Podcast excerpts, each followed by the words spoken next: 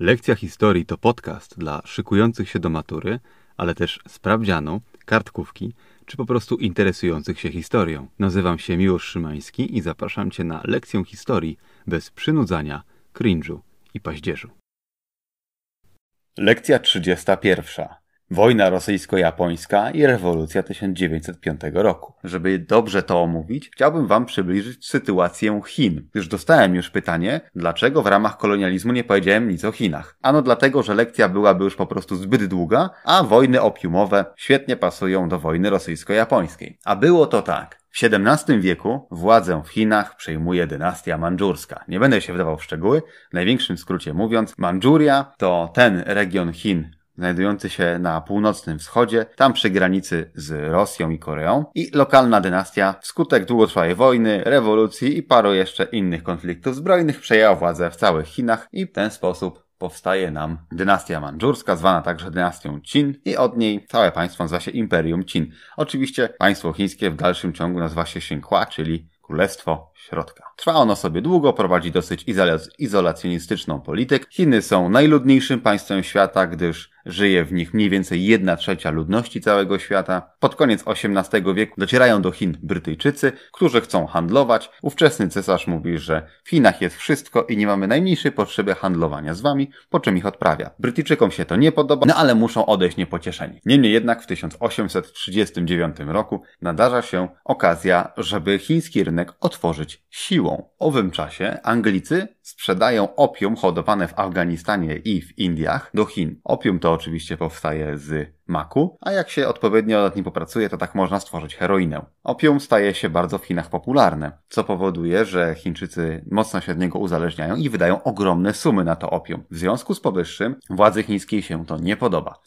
Cesarz wysyła pana, który nazywał się Lin Zexu, żeby zatrzymał jakoś tę ekspansję brytyjskiego opium. Lin Zexu decyduje o skonfiskowaniu całego brytyjskiego opium i zatopieniu go w wodzie, tak na wzór bostońskiej herbatki. Brytyjski przedstawiciel do spraw handlu, Charles Elliot, delikatnie mówiąc, zachwycony tym nie jest. W związku z powyższym domaga się zwrotu pieniędzy za zniszczone opium, na co urzędnik Lin Zexu poleca Anglikom wynosić się z miasta Kanton. Gdybyście go szukali dziś na mapie, to nazywa się ono aktualnie Guangzhou i leży niedaleko Hongkongu, w delcie rzeki Perłowej. Anglicy oczywiście wynoszą się z Kantonu, ale wracają już na statkach wojennych. W 1840 roku oblegają miasto Joshan, w którym znajduje się dosyć silna twierdza. Chińczycy bronią się zaciekle przez 9 minut. Po 9 minutach ogień artyleryjski z brytyjskich okrętów po prostu niszczy tę twierdzę, a potem Anglicy kontynuują wojnę dokładnie w ten sam sposób, to znaczy używając swojej miażdżącej przewagi na morzu, a jak mówiłem, w owym czasie Brytyjczycy mieli 4 razy więcej statków od Francuzów, a Francuzi mieli drugą największą flotę na świecie. Bardzo szybko brytyjskie statki dominują całe chińskie wybrzeże, a przypomnę, że największe chińskie miasta znajdują się generalnie na wybrzeżu. Efekt jest taki, że cesarz Daoguang dymisjonuje Lin Zexu i na jego miejsce ustawia pana o imieniu Kuishan, który miał rozmawiać z Anglikami. Ten mówi, że oczywiście z Anglikami rozmawiać będzie, jedzie do Anglików i mówi im, że słuchajcie, tutaj trzeba by ogarnąć jakiś pokój. Angole przedstawiają swoje warunki pokojowe, na co Kuishan mówi, że oczywiście cesarz na nie odpowie, po czym cesarz długo milczy. Po paru miesiącach Anglikom się już nie chce czekać, więc wznawiają działania wojenne. Lądują z piechotą na terenie Chin, mają 6 000 żołnierzy, Chińczycy 50 000. Okazuje się jednak, że Chińczycy wystawili armię poborową, kiepsko uzbrojoną, kiepsko wyszkoloną, a Anglicy zawodowych żołnierzy wyposażonych w najnowszą broń. Efekt jest taki, jak się spodziewacie, Anglicy idą od zwycięstwa do zwycięstwa. Zdobywają miasto Kanton, czyli to główne miasto na południu Chin, po czym dochodzą sobie pod Szanghaj i pod Szanghajem zdobywają miasto Zhenjiang, które mieści się na skrzyżowaniu wewnętrznych chińskich kanałów, którymi transportowany jest ryż po całym kraju, co powoduje paraliż gospodarczy Chin, więc Chińczycy w 1842 roku zgadzają się na pokój na brytyjskich warunkach. Warunki te są dość proste, zostają one ustalone podczas rozmów pokojowych w mieście Nanking. Podpisany zostaje Traktat Nanking, na mocy którego Anglicy dostają wyspę Hongkong na zawsze, na własność. Dostają prawo swobodnego handlu przez 4 porty chińskie poza Hongkongiem, a także dostają dosyć spore kontrybucje w gotówce. Na to wszystko cesarz zgadza się na handel opium oczywiście i w ten sposób zaczyna się okres w historii Chin, który Chińczycy nazywają stuleciem poniżenia. Zaczyna się w 1842 roku i trwa aż do 1949 roku, kiedy to stulecie poniżenia się kończy, ponieważ władzę w kraju zdobywa Chińska Partia Komunistyczna z Mao Zedongiem jako swoim wielkim sternikiem. Tutaj drobna uwaga. Zgodnie z traktatem w Nankingu Hongkong został Anglikom podarowany na Zachę, w związku z powyższym nie musieli go oddawać. Od traktatu w Nankingu mija 14 lat, no ale cesarz blokuje handel opium, bardzo mu się on nie podoba, a Anglikom znowu nie podoba się to, że kupują z Chin tak duże ilości herbaty, że mają ujemny bilans handlowy, co Anglikom się strasznie nie podoba. W związku z powyższym wykorzystują fakt, że cesarz blokuje handel opium, czyli łamie postanowienia pokojowe i atakują znów. Tymczasem jednak atak ten jest jeszcze bardziej druzgocący z kilku przyczyn. Po pierwsze, wspólnie z Anglią atakuje także Francja, a po drugie, w trakcie, kiedy Francja i Wielka Brytania atakują Chiny, wewnątrz Chin trwa rebelia Tajpingów. Jest to gigantyczna wojna domowa o niewyobrażalnej skali, w trakcie której wewnątrz Chin powstaje nawet niepodległe państwo zwane Świętym Niebiańskim Królestwem. Dość powiedzieć, że w trakcie tejże rebelii przez kilkadziesiąt lat ginie w Chinach około 40 do 60 milionów ludzi. Niestety nie mam czasu, żeby o tym opowiedzieć, ale jest to historia fascynująca. Tymczasem, co się tyczy samej II wojny opiumowej, bo tak ona się nazywa, to wygląda mniej więcej tak jak poprzednia, to znaczy brytyjskie statki ostrzeliwują kolejne porty, niszczą kolejne fortece, potem zrzucony zostaje mały korpus ekspedycyjny, który jest dobrze wyszkolony, dobrze uzbrojony i generalnie Chińczycy dostają ciężkie bęcki. Efekt jest taki jak poprzednio, Chińczycy oczywiście przegrywają, muszą się zgodzić na kolejne koncesje handlowe. W tak zwanym międzyczasie do wojny formalnie dołączają Stany Zjednoczone i Rosja, aczkolwiek nie biorą de facto udziału w walce. Niemniej jednak w traktacie pokojowym zostają uwzględnieni, na co Chińczycy nie mogą protestować, ponieważ są już za słabi na takie rzeczy. Traktat pokojowy w Tianjin zakłada wolny handel z państwami, które znajdowały się w tym traktacie, a także wolność poruszania się obywateli tych państw po terytorium chińskim. I wszystko byłoby pięknie, gdyby nie to, że cesarz Chin był geniuszem taktycznym i postanowił 2 lata później posłów brytyjskich pojmać i zabić. Byli to posłowie, którzy rezydowali w Pekinie i mieli być de facto ambasadorami brytyjskimi. W związku z powyższym Wielka Brytania wznawia wojnę, przysyła jeszcze więcej żołnierzy, którzy lądują na wybrzeżu, maszerują w stronę Pekinu. Pekin się poddaje bez walki, żołnierze wchodzą do pałacu cesarskiego i go po prostu palą. Następnie łupiony jest Pekin i bardzo wiele innych miast chińskich. Efekt tego jest taki, że zostaje podpisany kolejny wreszcie traktat, tym razem traktat w Pekinie. Na mocy tego traktatu Anglicy otrzymują... Traktat ten potwierdza wszystkie poprzednie traktaty, a także Anglicy otrzymują w dzierżawie półwysep Kowloon, który dzisiaj jest częścią Hongkongu, a także Rosja, która w międzyczasie zajęła sobie kawałek chińskiej Mandżurii. Dziś jest to obwód amurski w Rosji. Domaga się, żeby otrzymać jeszcze terytorium między rzeką Amur a Pacyfikiem. Dziś jest to kraj przymorski ze stolicą Władywostoku. W dużym skrócie mówiąc, Rosjanie niewiele robiąc zdobywają terytorium większe od Polski. I tu zaczyna nam się właściwa sytuacja, ponieważ Rosja rozpoczęła dosyć silną ekspansję na terytorium Chin i mając już pół Mandżurii postanowiła zdobyć drugie pół, które do dziś leży w Chinach. Ale zanim się to wydarzy, mamy jeszcze do czynienia z powstaniem bokserów. Jest to powstanie wymierzone przeciwko zewnętrznej interwencjom, ale także władzy cesarskiej, która jest kompletnie nieudolna w tym czasie. Wbucha ono w 1899 roku i zostaje stłumione po 3 latach. W jego trakcie nie ma znów czasu, żeby omawiać całe powstanie bokserów, ale w dużym skrócie mówiąc, zostaje ono stłumione siłami sił zewnętrznych, dokładniej 8 państw. Państwami tymi są Japonia, Rosja, Francja, Wielka Brytania, Niemcy, Stany Zjednoczone, Włochy oraz Austro-Węgry. Jak widzicie, jesteśmy już w połowie stulecia poniżenia. Sytuacja jest po prostu taka, że wewnętrzne chińskie rewolty są tłumione przez siły zewnętrzne. Chiny nie mają wiele do powiedzenia a propos tego, co dzieje się na ich terytorium. No i teraz mamy sytuację taką, że Rosjanie wzięli sobie pół Mandżurii, a na drugiej połówce chcą zbudować własne tory kolejowe, przedłużenie kolei transsyberyjskiej po to, żeby móc te terytoria w przyszłości anektować, a póki co kontrolować. Po powstaniu bokserów na terenie Mandżurii przebywa mniej więcej 150 tysięcy rosyjskich żołnierzy, którzy pilnują budowy tej linii kolejowej. Tymczasem przejdźmy do Japonii. W 1853 roku Amerykanie żądają od Japonii otwarcia się na przybyszów i rozpoczęcia importu cudzych towarów. Amerykanie siłą domagają się Japończyków, żeby zaczęli z nimi handlować, gdyż do tej pory polityka Japonii była taka, że każdy cudzoziemiec, który postawi swoją plugawą nogę na świętej japońskiej ziemi, ma być zabity. Z kary śmierci wyłączeni byli jedynie ci, którzy dostali specjalną zgodę cesarza na postawienie nogi na świętej ziemi japońskiej. Ale Amerykanie mają dużą i silną flotę, więc Japończycy się zgadzają na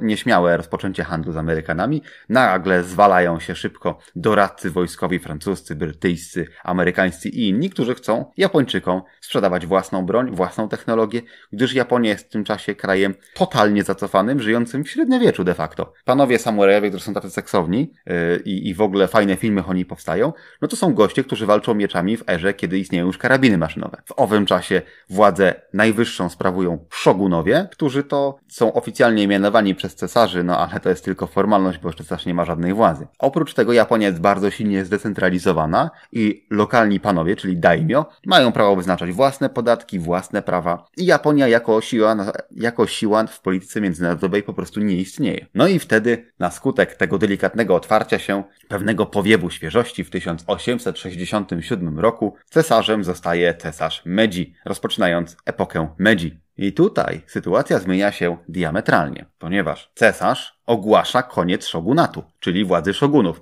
No oczywiście skutkuje to wybuchem wojny domowej, która jednak zostaje zakończona na korzyść cesarza. Szogunowie muszą oddać władzę.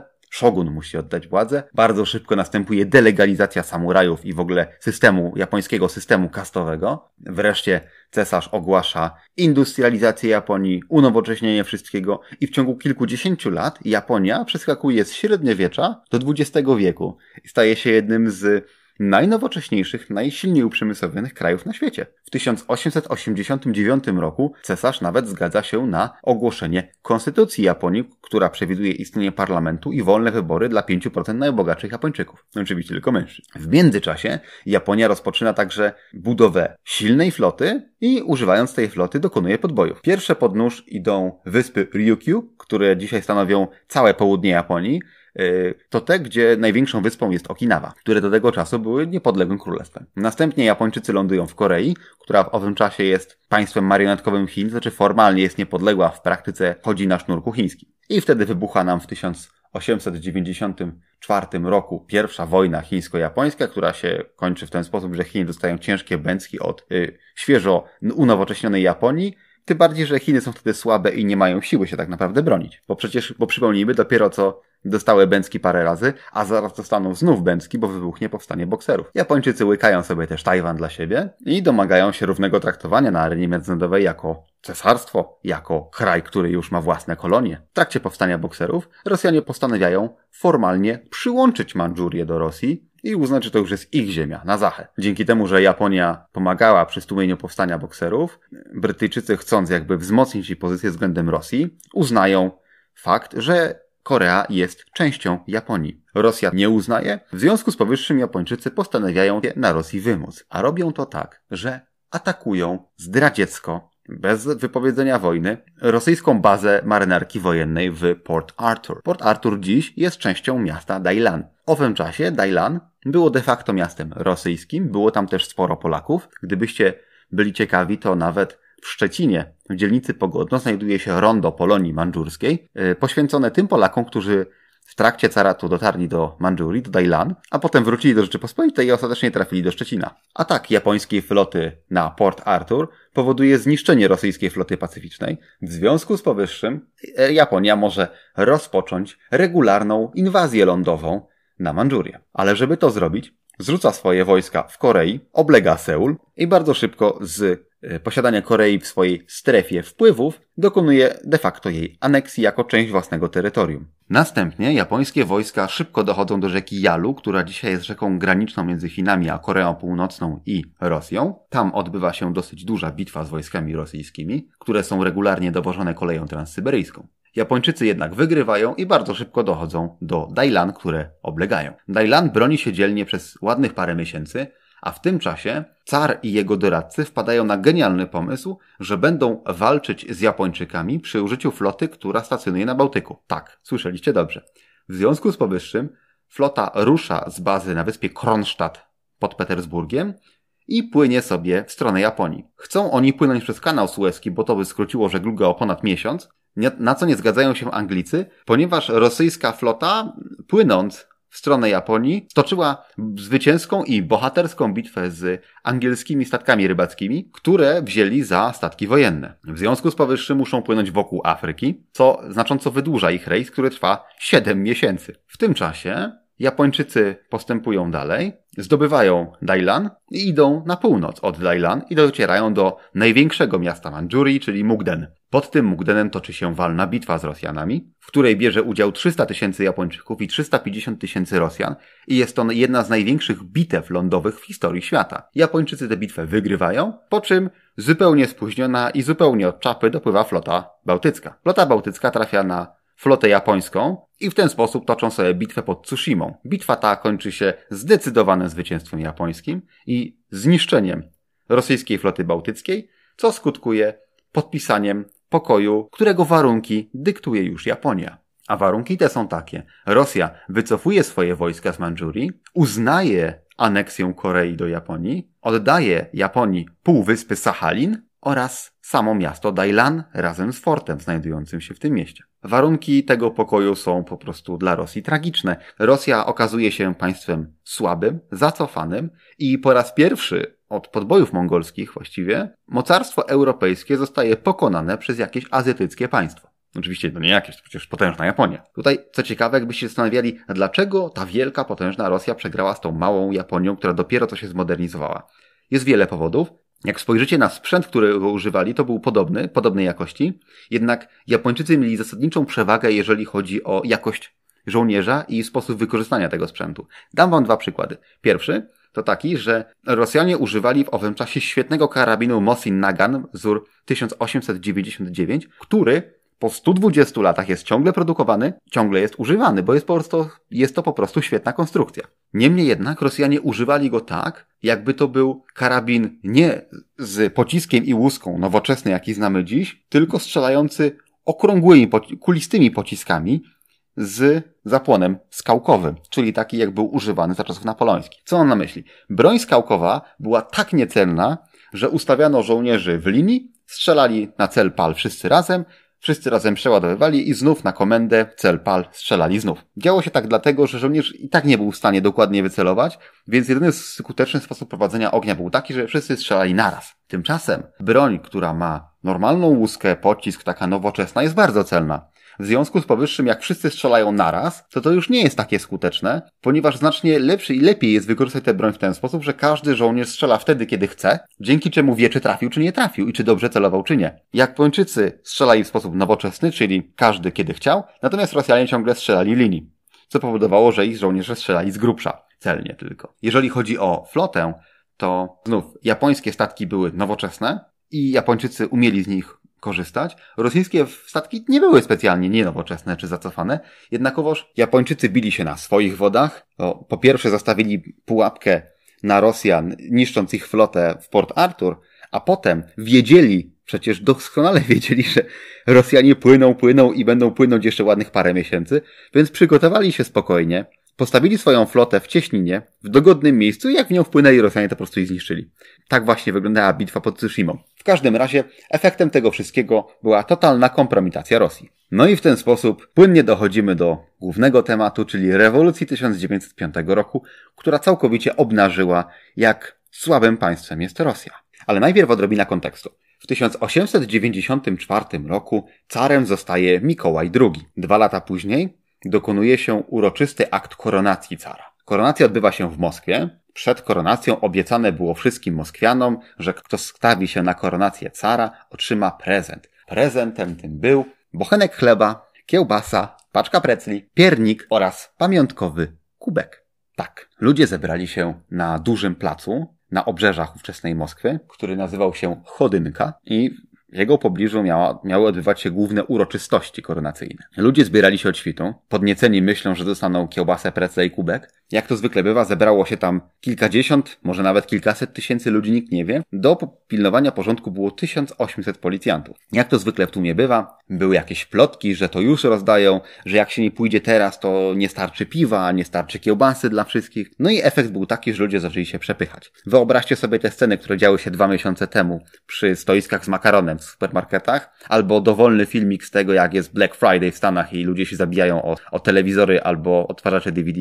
No to coś takiego się wydarzyło wtedy, tylko chodziło o kiełbasę. I ludzi było znacznie więcej, bo to był przecież duży plac. Efekt był taki, że ludzie przepychali się między sobą, niektórzy się zaczęli przewracać, cisnąć tłumie, wreszcie ludzie zaczęli się deptać. Ogólnie zadeptanych zostało 1400 osób, a drugie tyle było ciężko rannych. Co zrobił car? No car poszedł się koronować, a potem był wielki bal dla arystokracji i generalnie nie przejął się zbytnio, że tu właśnie wydarzyło się coś tak tragicznego w związku z jego koronacją. No więc takim człowiekiem był Mikołaj II. Mikołaj II nie nadawał się do rządzenia zupełnie, co udowodnił doskonale swoimi kolejnymi decyzjami, I wojną światową, aż wreszcie rewolucją. Mikołaj był człowiekiem, który niezwykle cenił sobie życie rodzinne, swoje córki, był człowiekiem, który lubił czytać, szczególnie poezję, był bardzo wrażliwy, i miał ogromne problemy z podejmowaniem decyzji. A kiedy miał wątpliwości, to podejmował oczywiście złe decyzje. No i ktoś taki został postawiony w dosyć trudnej sytuacji. Bo patrząc na tę wielką, potężną Rosję, myślał, że Japonia zostanie zdeptana. Okazało się, że nie została, że to Japonia zdeptała wojska rosyjskie. Następnie mierzył się z tym, że ludzie byli niezwykle niezadowoleni z takiej sytuacji, czyli że Rosja została poniżona. Następnie ta szybko modernizująca się Rosja, w której budują się fabryki, rozrastają się miasta, stała się krajem, w którym jest dużo robotników. Dużo ludzi w miastach, dużo ludzi w jednym miejscu. A jak jest dużo ludzi w jednym miejscu, no to znacznie łatwiej o bunty i wybuchy niezadowolenia. Tym bardziej jak są powody. No bo zatopienie rosyjskiej floty i gigantyczne nakłady na budowę kolei w Mandżurii i wysyłanie setek tysięcy żołnierzy spowodowały opustoszenie skarbca carskiego. Co się wtedy dzieje? No rosną podatki. Ludzie byli niezwykle niezadowoleni, że mają płacić za błędy cara, który jeszcze w dodatku spowodował poniżenie ich kraju. Przy okazji już wtedy nad Europą krążyło widmo komunizmu.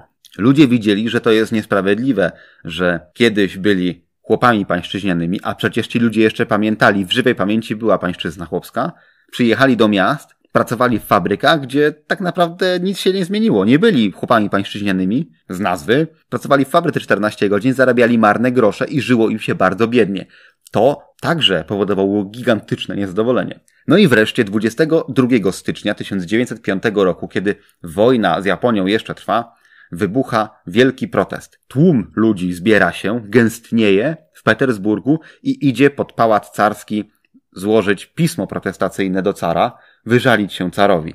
Gdyż jeszcze w owym czasie było tak, że winni byli na pewno urzędnicy, bo gdyby tylko car wiedział, to nam wróci. Potem ludzie będą mówić, gdyby tylko Stalin wiedział, będąc gdzieś w łagrze. A dziś ludzie często mówią, gdyby tylko Putin wiedział, co nasi gubernatorzy robią. No, to jest taki element rosyjskiej kultury, który się chyba nie zmieni. No więc ci robotnicy petersburscy protestują, chcą doręczyć petycję do cara. Car nie wie do końca co robić. Podejrzewam, że carska ochrana nie wie do końca co robić, więc robi jedną rzecz, na jakiej się zna, czyli wysyła policjantów, którzy strzelają do tłumu. Zabijają 1000 osób, 2000 ludzi jest rannych i to zdarzenie jest znane w historii jako Krwawa Niedziela. Oczywiście zgodnie z intuicją cara protesty ucichły. Nie, oczywiście, że nie. Wybuchły tym bardziej. I to w całej Rosji. Przez całą zimę trwają protesty robotnicze we wszystkich dużych miastach, w europejskiej części Rosji. W związku z powyższym w lutym car zgadza się na powołanie Dumy Państwowej, czyli parlamentu. Duma ta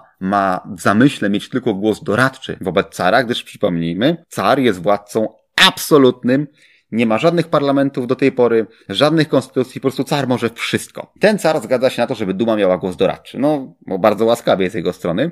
I wyobraźcie sobie, że robotnicy, they are not impressed. Więc protesty trwają dalej. I te protesty rozlewają się już tak bardzo, że buntują się nawet żołnierze, załogi statków szczególnie.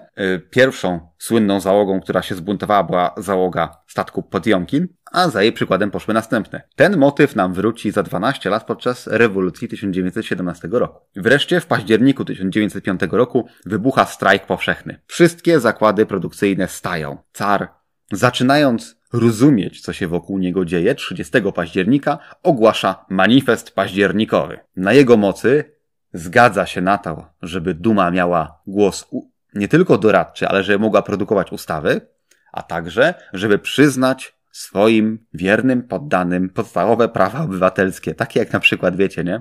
Prawo do głosu, wolność osobistą, prawo do sądu, no tego typu rzeczy. To takie nowoczesne pomysły w XX wieku, prawda? W owym czasie w Rosji działają już partie polityczne. Z grubsza dzielą się na trzy grupy. Pierwszą grupą są liberałowie i demokraci, którzy dążą do tego, żeby w Rosji panował ustrój monarchii konstytucyjnej, w której jest car, ale jest też silna duma, która wybiera swój rząd, który de facto rządzi i tak dalej. I którzy przygotowują się do wyborów, ponieważ widzą, że jest to krok naprzód od samodzierżawia carskiego. Kolejną grupą są socjaliści rewolucjoniści, czyli eserowcy, anarchiści i bolszewicy. I ci nie są zainteresowani w utrzymaniu cara w wyborach parlamentarnych i w ogóle tym całym entourage'u.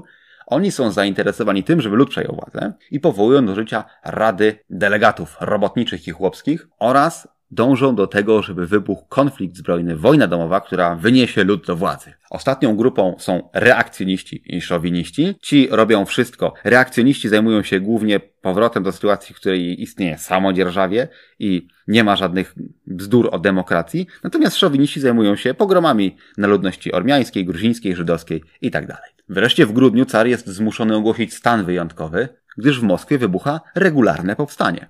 Wybory do Dumy, do tej drugiej Dumy, odbywają się wreszcie w kwietniu 1906 roku. Wygrywają je kadeci, czyli konstytucyjni demokraci, czyli partia, która właśnie jest za tym, żeby utrzymać cara, ale żeby był silny parlament z silnym rządem. Oprócz tego domagają się oni 8-godzinnego dnia pracy i zachowania podstawowych praw obywatelskich, reformy rolnej i paru innych rzeczy. Jest to siła zdecydowanie w centrum ówczesnego rosyjskiego spektrum politycznego. Car jest tak zachwycony z działania Dumy i tego, że może ona produkować ustawy, że po 3 miesiącach ją rozwiązuje, co oczywiście powoduje takie uspokojenie nastrojów, że 1 milion ludzi walczy z policją. Tysiące ludzi są ranne, aresztowane. Wreszcie rozpoczynają działalność sądy doraźne, które skazują 1000 ludzi na karę śmierci za zamachnięcie się na panujący w Rosji ustrój. W marcu 1907 roku odbywają się kolejne wybory do Dumy. Efekt jest taki, że premierem rządu zostaje Paweł Stołypin, który jest wiernym carskim sługą. Oczywiście utrzymuje on działalność sądów doraźnych, jest wydanych kolejnych 1000 wyroków śmierci.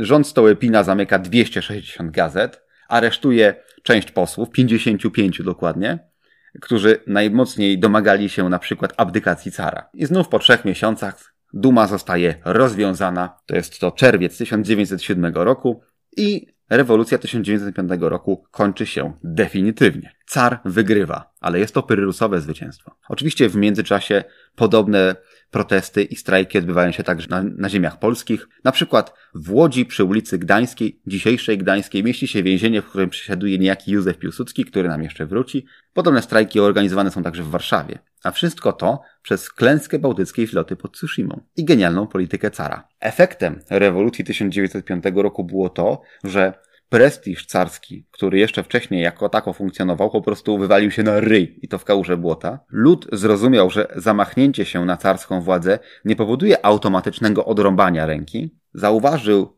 że władzę carską można zranić, a jeśli coś można zranić, to można to zabić. Poza tym lud się bardzo mocno rozpolitykował, a tym bardziej jak zobaczył, że car reaguje w taki sposób, że wszystkie protesty przeciwko jego woli spotykają się z gradem kul, a nie dialogiem, no to nie byli już zachwyceni. I nienawiść wobec cara będzie teraz rosła. I to bardzo systematycznie, aż wreszcie wybuchnie i to 10 lat później. Taki był efekt imperialnej polityki carskiej w Mandżurii i wojnie z Japonią. Te nierozwiązane sprawy wracają szybko. To tyle na teraz. Cześć. Jeśli interesuje Cię historia poza materiałem szkolnym, to sprawdź moją drugą audycję, Za rubieżą. Jeśli podoba Ci się to, co robię, to możesz rozważyć wsparcie mnie na patronite.pl/Milosz Szymański. Tworzę i mieszkam w kamperze. Jeśli interesuje Cię vanlife, to sprawdź kanał Wawrzyńcem na YouTube.